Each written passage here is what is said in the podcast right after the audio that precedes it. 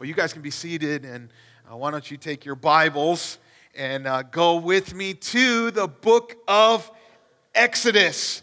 We are back in the book of Exodus. Why don't you have a copy of God's Word in front of you? So if you don't have one, our ushers are coming around right now. You just get their attention and they would love to give you one, or you can follow along with us on the Bible app. And we are going to be in Exodus chapter 18. And uh, I am fired up. I know uh, we, we took a little bit of a break. In fact, we took a four month break from the book of Exodus. I kind of feel like that was enough. And uh, it's kind of time for us to uh, get back into this. And uh, just so you know, this is kind of the, the MO around here that we uh, dive into books of the Bible and just kind of work verse by verse and just work our way through. I think that's a really healthy discipline for us to do that uh, because what that means is we don't get to uh, skip around and like avoid things that we don't really want to talk about, but we let God's word be the message, and that's what we need to hear. You don't need a message from a man, we need a message from God. And, and so thankful that He's given us His word. And so we we want to preach through the whole counsel of God's word. So we just kind of work our way,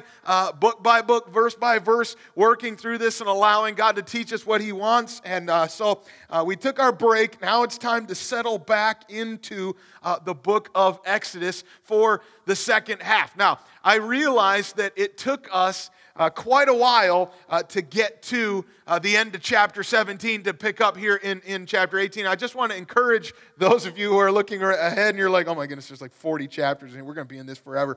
Um, uh, just, just, just so you know, it's only going to take us about half the time uh, that it uh, to get through the rest of the book that it took us to get to this point okay? And, and so we're gonna you're gonna see the pace in some ways kind of quickens and in fact there's some weeks we're gonna be uh, taking off some really big chunks. We're gonna look at like four five six chapters in one sunday okay? Uh, we're gonna get to the points of the law and building the tabernacle and i mean if you want i can slow down and we can like really focus on all of those details. Otherwise we'll probably uh, go pretty quickly through some of those sections. But uh, there's some pretty sweet stuff that's gonna happen here uh, in the second half of Exodus. We've left Egypt behind, and uh, God is, is leading his people out of slavery and into uh, a relationship, a covenant relationship with himself out in the wilderness. And the rest of the book, the rest of the book of Exodus, uh, uh just so you know where this is happening, it's happening um, near or on or at the foot of Mount Sinai. All right? So let's just get our bearings. I've got a map up here uh, just so we know uh, where this is happening. And, and this is uh, what would, we would consider the traditional route of uh, the Exodus. Now, we don't know exactly where some of these locations are, uh, to be honest, but just so we kind of have an idea of where, where we've come from, we left Egypt and came down here to uh, Marah in chapter 15, that's where the water was really bitter and, and they couldn't drink it. And so God made the water uh, sweet so that they were able to drink that. And then they came down to Elim in chapter 16. And, and, and this area down here in the wilderness, this is where God provided manna, that bread from heaven, so that they would be able to eat something. And then we left them in chapter 17 down here in Rephidim, all right?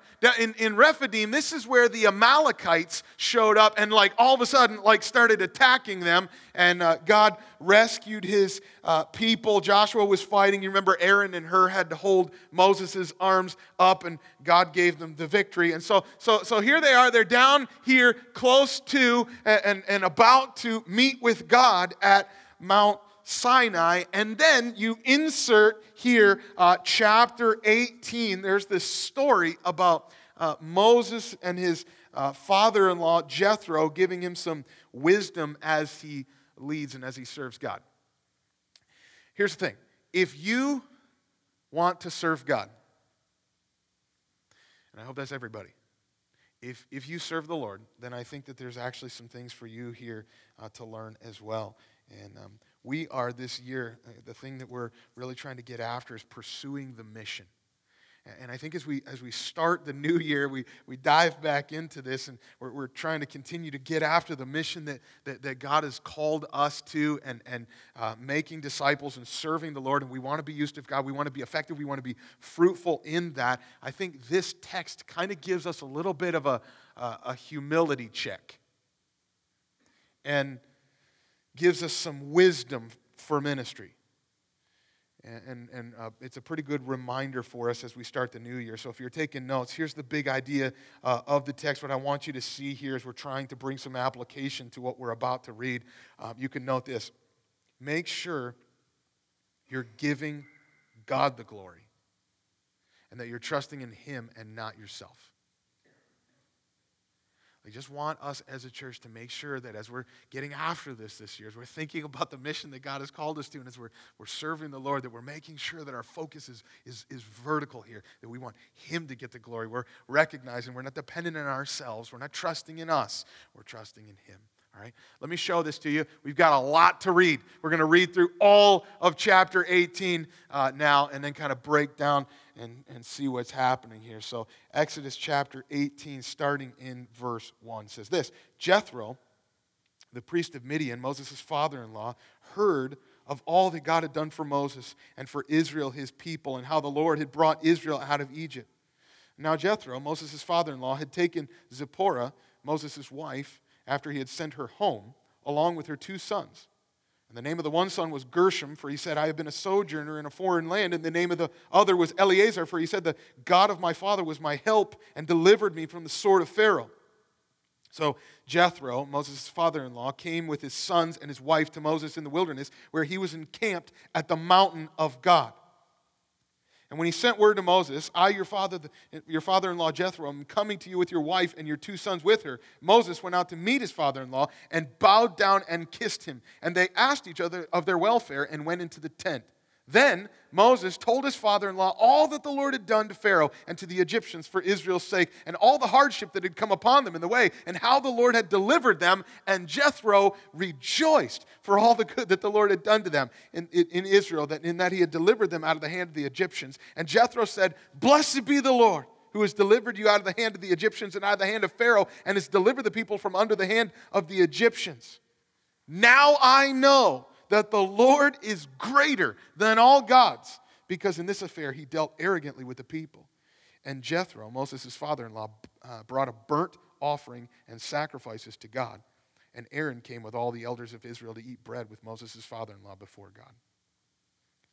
The next day, Moses sat to judge the people. And the people stood around Moses from morning till evening. And when Moses' father in law saw all that he was doing for the people, he said, What is this that you're doing for the people? Why do you sit alone and all the people stand around you from morning till evening? And Moses said to his father in law, Because the people come to me to inquire of God. When they have a dispute, they come to me, and I decide between one person and another. And I make them known, uh, know the statutes of God and his laws. And Moses' father in law said to him, What you are doing is not good. You and the people with you will certainly wear yourselves out, for the thing is too heavy for you. You're not able to do it alone. Now, obey my voice. I will give you advice, and God be with you. You shall represent the people before God and bring their case to God. And you shall warn them about the statutes and the laws and make them known in the way in which they must walk and what they must do. Moreover, look for able men from all the people, whom, men who fear God, who are trustworthy and hate a bribe and place such men over the people as chiefs of thousands, of hundreds, of fifties, and of tens, and let them judge the people at all times. Every great matter they shall bring to you, but any small matter they shall decide themselves. So it will, it will be easier for you, and they will bear the burden with you. If you do this, God will direct you. You'll be able to endure, and all this people will also go to their place in peace. So Moses listened to the voice of his father in law and did all that he said. Moses chose able men out of Israel, all of Israel and made them heads over the people, chiefs of thousands, of hundreds, of fifties, and of tens, and they judged the people at all times. Any hard case they brought to Moses, but any small matter they decided themselves. And then Moses let his father in law depart, and he went away to his own country. So here's Moses um, serving God as uh, the leader of uh, God's people, and he's about to go up on Mount Sinai to receive the law, to receive um, the Ten Commandments. But I think uh, this story is, is, is not really here to make Moses look impressive as a leader, uh, as much as it's here highlighting, again, his limitations and reminding us who the real hero is. Okay? So let me give you, as I think we see and try to bring some application to this, I think uh, there are two uh, pieces of wisdom for us as we serve the Lord in ministry. Here's the first one if you're taking notes. Note this give the glory to God because He's the one who deserves it. Okay, so we're making sure that we're giving God the glory here. He's the one that deserves all the praise. He gets all the credit. So, so Jethro's heard about all that God had done. News about what God had done in bringing Israel out of Egypt has reached um, his father in law. And so he comes out to Moses, and it says he's bringing Moses, his wife, and his sons. And, and, and to be honest with you, we don't really know why Moses had sent uh, his, his, his wife and kids back and, and, and when that actually happened. It might have been like before they actually went to Egypt and he just was trying to keep them safe, or it might have been after they came and, and came out of the Red Sea when they walked through on dry land and maybe he wanted to spread the nose. We, we, we, we didn't really know, but, but, but this is going to serve as a reminder of what God has accomplished. And Moses, remember, Moses is the one who writes this down for us. He inserts his, his boys' names right here you got Gershom and Eleazar as, as a reminder that, that Moses, just like Israel, had been a sojourner in a foreign land and, and that God had come to help them and deliver them. And so God has already done some incredible things for Israel. And so, so Jethro, who, by the way, is not Jewish, he's from a different nation, is, is he's, he's drawn to this, and he comes out to meet him in the wilderness. It's, there's kind of an interesting parallel here because we, we literally just saw some men from a different nation coming out to meet uh, Israel in the wilderness back in chapter 17. But back in chapter 17, the, the, the people from a different nation that were coming out to meet him, that was the Amalekites. And when the Amalekites came out to meet them in the wilderness, they attacked them. But, but here we're seeing a little bit of a, a, a, a kind of a, peaceful reunion, if you will. In fact, they, uh, uh, Moses and his father in law asked each other of their welfare and went into the tent and had this little family powwow. And verse 8 tells us that Moses then told his father in law all that the Lord had done to Pharaoh and to, to the Egyptians for Israel's sake, and all the hardship and, and how the Lord had delivered them. So Moses is giving his God at work story. What he's doing is he's sharing his testimony. It's like, like he's, he's just sharing what the Lord has done. And, and can you imagine what that moment would have been like if you were like sitting in the tent there with, with Jethro and, and, and Moses and, and, and Moses like, you're never going to believe all the things that God has done. Let me, let me just tell you what the Lord has done for us. It's kind of crazy. And he starts telling them about how he had gone and he'd stood before Pharaoh, like the king of one of the most powerful nations on earth, and how, how God had brought 10 plagues and, and, and, and was bringing judgment on the nation of Israel. But Pharaoh was stubborn and he wouldn't let him go. And, and he remembers the Passover night and, and, and how the, the, the, blood of that lamb had, had spared them and God passed over them in judgment. And, and, and finally, Pharaoh was willing to let them go. And so he got the chance to lead Israel out. And, and but no sooner did they get away uh, than they turn around, and all of a sudden, uh, Pharaoh's army is barreling down on top of them. And they look behind, and there's the Red Sea, and they're, they're trapped, and there's nowhere to go. Like, what are we going to do? And, and, and God told them to take his staff, and God parted the waters, right? And they walked through on dry land, and Pharaoh's army comes after him, and he takes the water and, and takes out the greatest army in the world at the time, and they're praising God. God's brought them out. And, and then no sooner did they get out into the wilderness, but the people start grumbling because they don't have enough water and they don't have enough food, and uh, we, should, we should go back, and having bad attitudes. And Moses is like, What are we going to do? And and God provides water for them, and God He, he provided manna and, and uh, quail so that they could eat. And, and then while they're walking around, then they just suddenly got attacked by the Amalekites, and even there, God rescued them. And you, you just like picture Jethro like listening to this, like sitting on the edge of his seat, like like it, Moses just keeps telling story after story about how God has miraculously delivered his people and helped prove to them that they can really trust him. It's kind of a recap of where we've been. And I love Jethro's response, verse 9. It says that he rejoiced for all the good that the Lord had done. And he's, and he's praising God, verse 10. He says, Blessed be the Lord. So, so he's drawn to worship. But look at verse 11. This is significant. Jethro says this Now I know that the Lord is greater than all the gods. That was the theological point of the plagues and, and God's deliverance of his people out of slavery.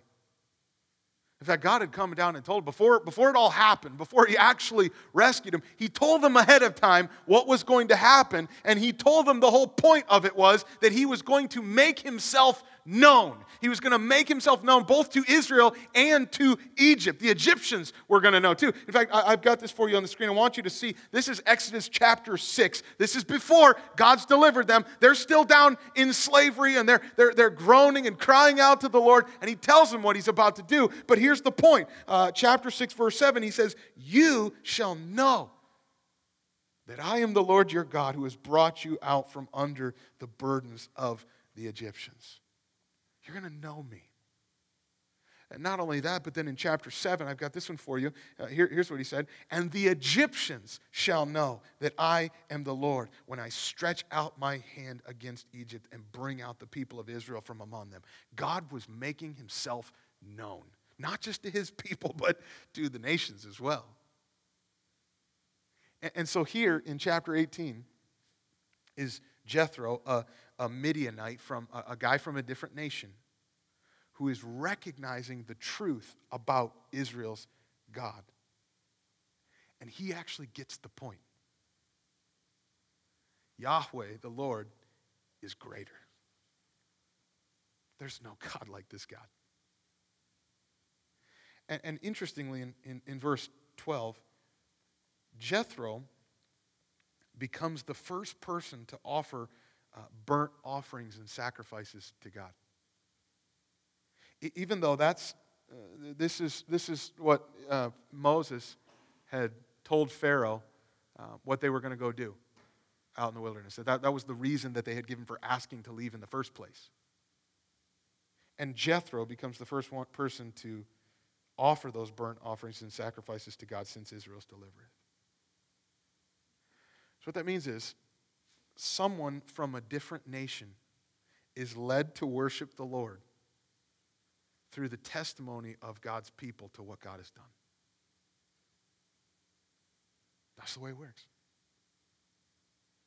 That we share our testimony so that others would know.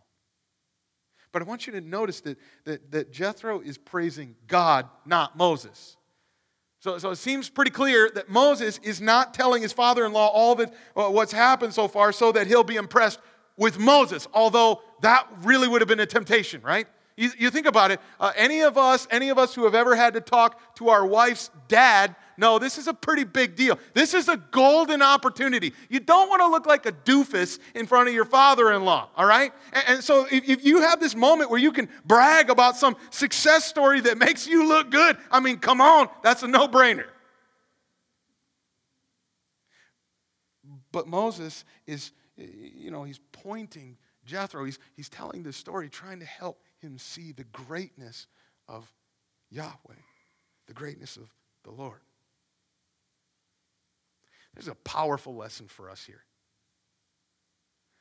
God is the one who deserves the glory, not us.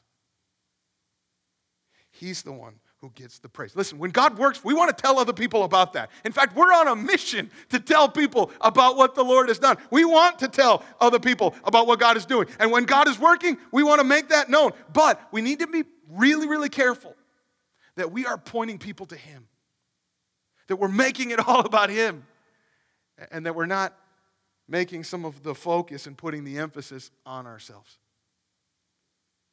You ever notice that, that even when you're sharing a testimony about what God has done, that our, our sinful pride is like crafty and lurking around just trying to share the spotlight a little bit? Know what I'm talking about? Peter Enns said it this way there's a subtle difference between look what God has done in my life and look what God has done in my life. Between look how God is moving here and look how God is moving here. I think there's something for us here, church. God's doing some pretty sweet things. We're in a, in a fun season. And, and I love watching how God is at work at Fairfax Bible Church. And we praise God for that. We're thankful for that. It, it's a special thing to see God working in these ways. But I want our commitment to be that we make sure that we're giving God all the glory, not us. That, that, our, that our focus is vertical, that our, that our greatest concern is, is not uh, that, that people think that, that we're you know, really cool uh, or, or that our name is known in the community or that people think that we're better than other churches or that we're smarter or that we're wiser. Or we've you know, got some things figured out that people think that we're something special. It's something that the Lord's been kind of like pressing in on my heart, and, and I hope that you can appreciate this. We're just ordinary. You okay with that? There's really nothing special about us. We're just ordinary people serving an extraordinary God. And so we want people to come and be a part of what God is doing in our church. And, and, and, and, I'm excited about that because we want people to experience Him. But we got to just recognize this that if anything good is happening, it's because He's working. It's not me, it's not you, it's not anybody else. We want to make sure that God gets the glory. He's the one who deserves it. I think this probably isn't just a, a challenge to us as a church family, this kind of gets personal. Because it's great when, when God's doing something awesome in your life, and, and, it's pretty cool when, when God is using you in some pretty powerful ways, and you want to praise God for that. And, and, and uh, we, we, we can even ask that the Lord would use us in that. But the bottom line is this Who are you wanting people to notice the most? Like, if we're just being honest, okay? I don't always like the answer to that question in my own heart. Like, are you wanting people to see how much you've changed or how much you've grown or to hear your insights into what you've discovered as you are reading the Bible or, or, or recognize just you know, how, how wise and how authentic you are at small group or, or uh, you hear about how you were being uh, obedient, you were being a bold witness, and how God used you to uh, lead somebody to Christ, or, or how you went out of your way to give to the needy and help somebody out at, at, at Christmas, or, or how ambitious you are about your New Year's resolutions and all the things that you plan on accomplishing for God this year. Like, like is, is the emphasis there?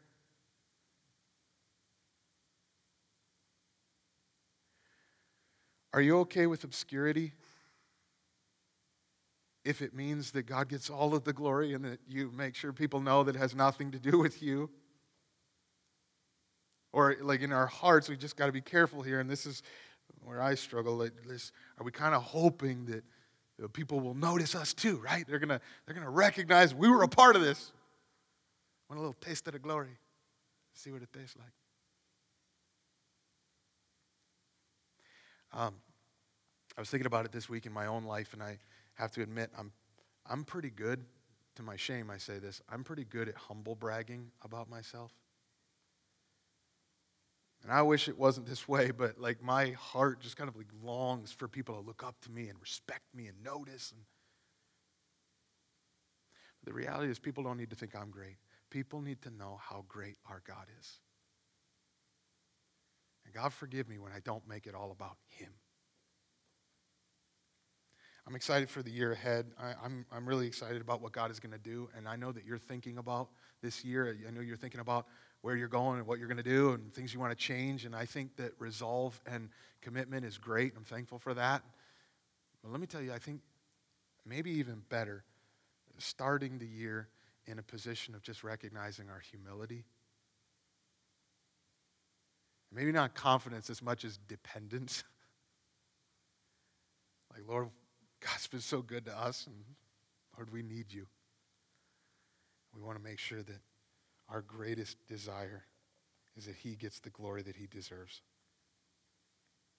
Well, let me give you the second piece of wisdom for us as we serve the Lord in ministry. Note this.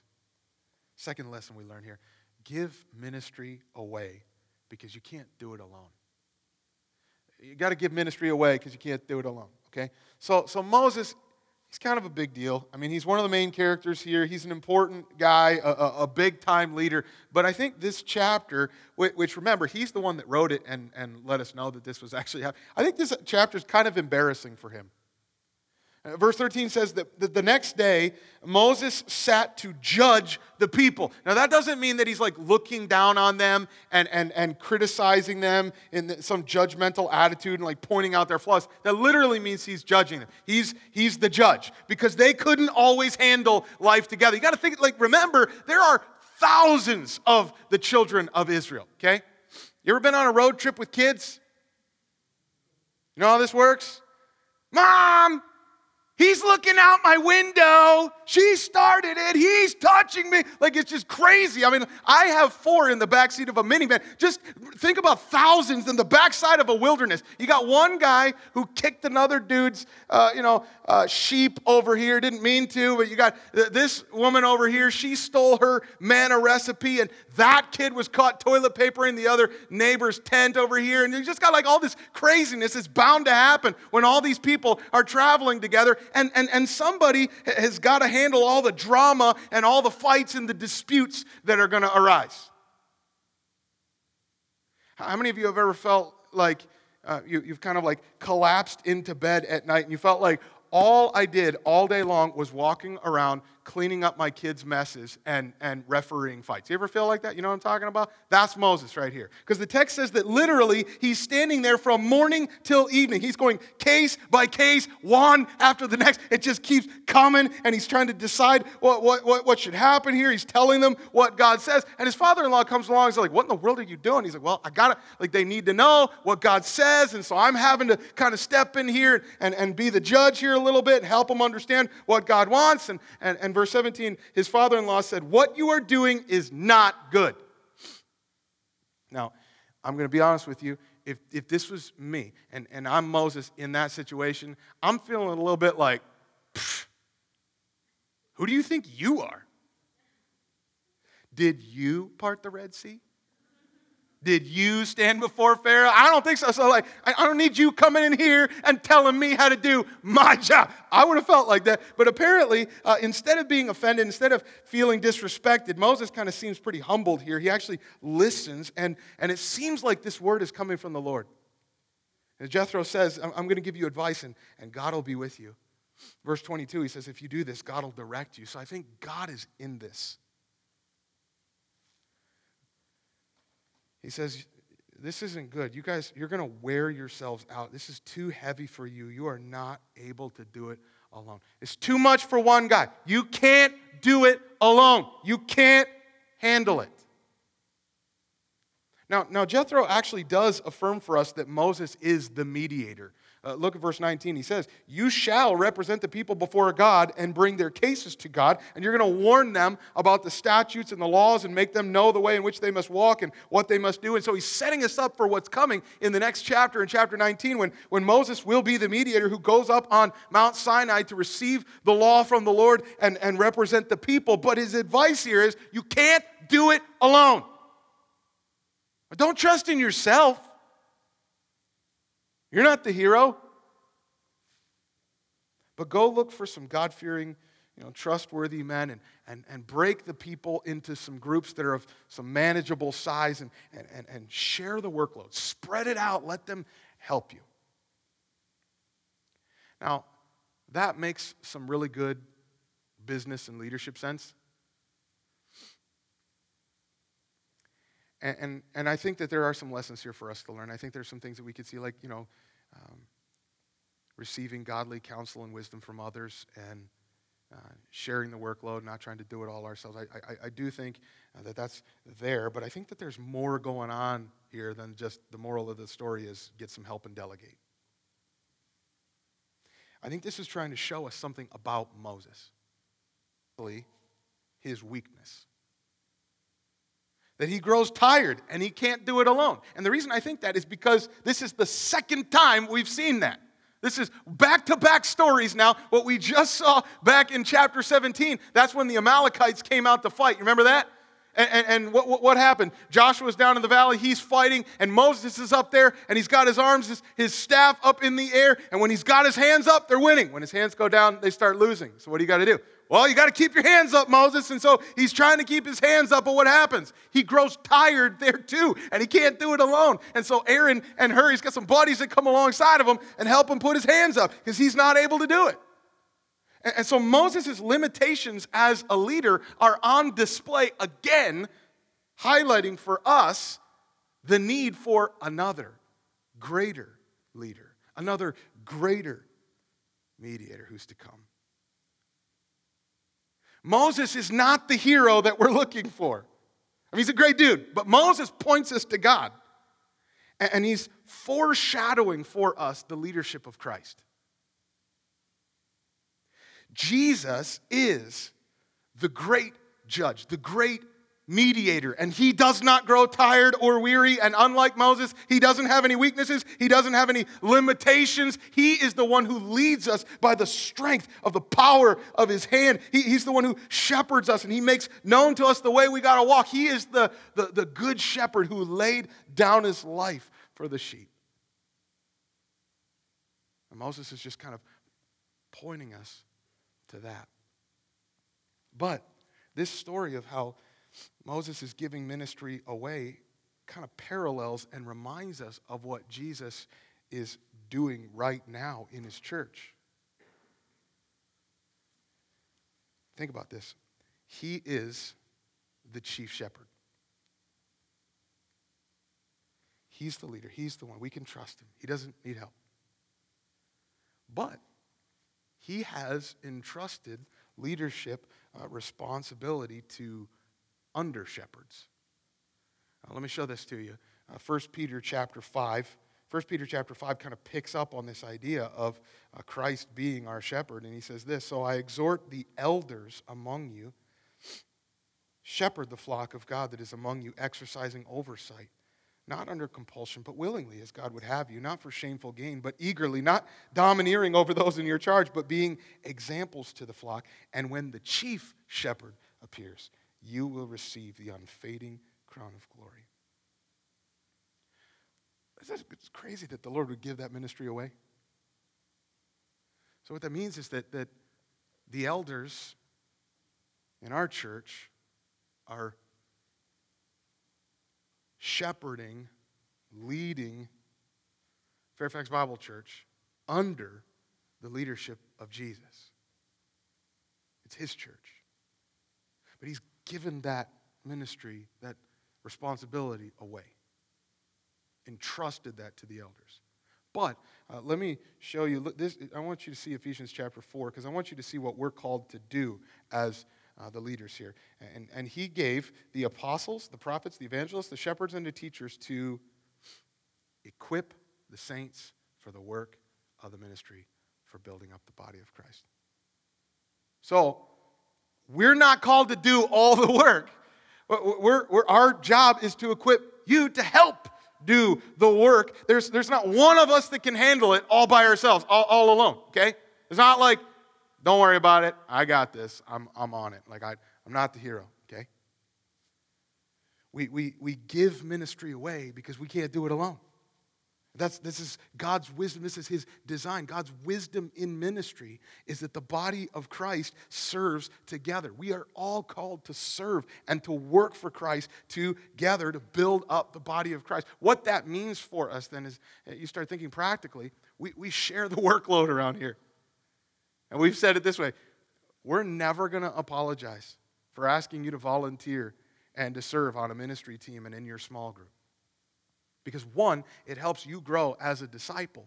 And two, this is God's design. This is how Jesus is leading us right now. And so it means that you get to be a part of this and help share the workload of, the ministry of what we're trying to do as we serve the Lord. So, very practically, what that means is we need some help. Uh, we're a church plant. You realize we don't have our own facility. We've got all sorts of needs around here. And we need help uh, in our setup team. We need another trailer driver. We, we, we need help in our kids' ministry. We need our, uh, people helping a guest experience and greeting people. And we need people on the worship team. We need somebody who knows how to play guitar. And, and, and we need people on our production team. Like we have, we have all these needs. And if you're sitting there like, okay, like, I, like I'd love to serve, I just don't know where, you can go on our next steps page and hit the start serving button. And there it is. You're, you're having some options. You'll see some of the things that we need. The whole point is this plug in and, and, and, and start serving. Just jump right in. I want you to know this that God has gifted you and you have a ministry. And what we're doing together, let's be really clear on this. What we're doing as we serve the Lord is we're making disciples. And if we're going to be making disciples, then uh, we've got to care for one another. We've got to help each other grow spiritually. We've got to help each other follow Jesus. And that means that, that, that most of the ministry should not be done by just a few people. And so, the way we've tried to spread this out and make sure that we're all sharing this load of caring for one another and serving the body of Christ and helping the body of Christ grow together is we plug you into small groups. This is why we get together in, in small groups of people so that we can do this together. And I think it's going to become pretty obvious that the bigger that we get as a church, the more pronounced the need is uh, to be able to jump in and, and plug into a small group so you can start serving the people that are there. Because you need that. You need people that are going to care for you, that love you, that know what's going on, that, that, that are there to help you and, and help you grow. But, but it's not just for you and the benefit that you're going to have. Like, that's going to be great. You're going to have a church family that loves you. You're going to have people around you that, that really care about you and, and, and, and want to help you become a disciple and be effective at making disciples yourself. But, but you can go with others in mind. And I've been praying as we're getting ready in this new year, as we're multiplying small groups, we're serious about making disciples and excited about what this new season is. We're praising God for the amount of people that we have in these small groups. We want more people to have these kind of relationships. And I'm praying that you uh, will have a, a, willingness, maybe to be inconvenienced a little bit, but to have a commitment and to be intentional about pursuing these relationships and, and serving and loving and caring for your brothers and sisters in your small groups. We're sharing the workload, okay? What we don't need is, is lone rangers that are out there trying to do it all by themselves and acting like the heroes. What we need are, are believers in Christ that recognize we can't do this. We need Him. And in humility and dependence, we're also recognizing the design and the capacity of the whole church, and we're giving ministry away so that others can serve too. That's how we multiply. So I want you to notice verse 24. Moses listened to the voice of his father in law. So he starts uh, delegating the responsibility and he puts an organizational structure in place that's going to prepare him to administer God's law and commandments. But while it probably helped keep Moses from burning out, it ultimately failed to help the people follow God. It didn't work. It's kind of the story of the whole Old Testament. Just uh, having more judges that are deciding cases and making known God's statutes and laws, that's great for Moses, but it wasn't enough. The people actually needed God's law spelled out for them. And, and, and that's what we're going to see as we see Moses going up on Mount Sinai. He's going to receive the law, he's going to receive the commandments from God. But even that wasn't enough. Even though uh, God gave them the law and made it really clear what he wanted them to do, didn't mean that they were going to follow it. Eh, because this is where we see the gospel on display. God wants his people to follow him, but he has to do a work in their hearts so that they will want to follow him, so that they will really love him. God's got to do that work and give them a new heart. And that's what he's doing today, right now. So we're getting after the mission this year. And we're praying that the Lord would help us to make disciples of all nations. We, we believe that, that that's going to give glory to God. Jesus told us, go make disciples, baptizing them, and teaching them to observe all that I have commanded you. And so we're going to get after that. We're trying to share the workload. We're spreading it out. We've got our small groups. We want people to help. We're, we're mutual ministry where we're making disciples together. None of us can do this alone. But if the real heart work is going to happen, who's the one who does that? Is we have to remember that God's the one that's going to have to work in us, he says, both to will and to work for his good pleasure. And so, as we're serving and as we're uh, trying to do this together and make disciples, we're just trusting, not in ourselves, but in what Christ is going to do. And as we see God doing this, this is the kind of growth that we're looking for. And it becomes very obvious He's the one who did it, and He's the one who deserves the glory. Amen? Father, I pray that you would help us as we're getting after this mission that you've given us. I thank you that you would even uh, stoop to use us. You don't need us. You don't grow tired or weary. You are not limited.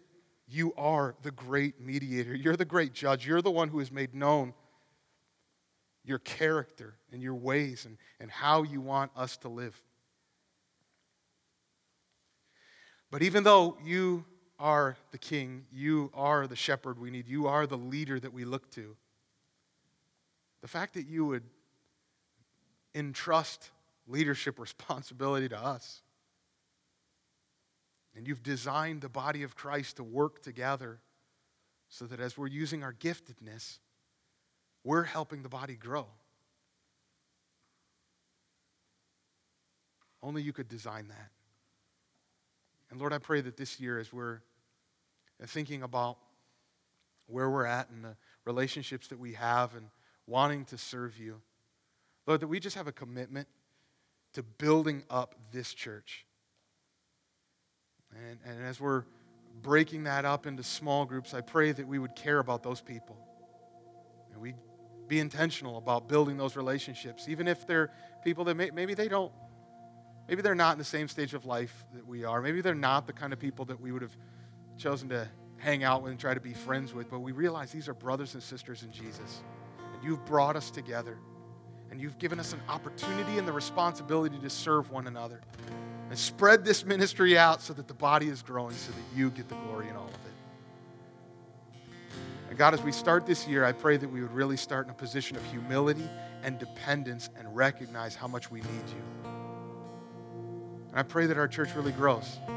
And not just growing numerically so that we can pat ourselves on the back and feel better about ourselves, but Lord, we want to grow in ways that is evident that the Spirit of God is at work. So that we're careful to make sure that we're really clear. It's not us, we didn't do it. You did it. You're building your church. You deserve the glory for it. Thank you for these promises. We're trusting in them. It's in Jesus' name I pray.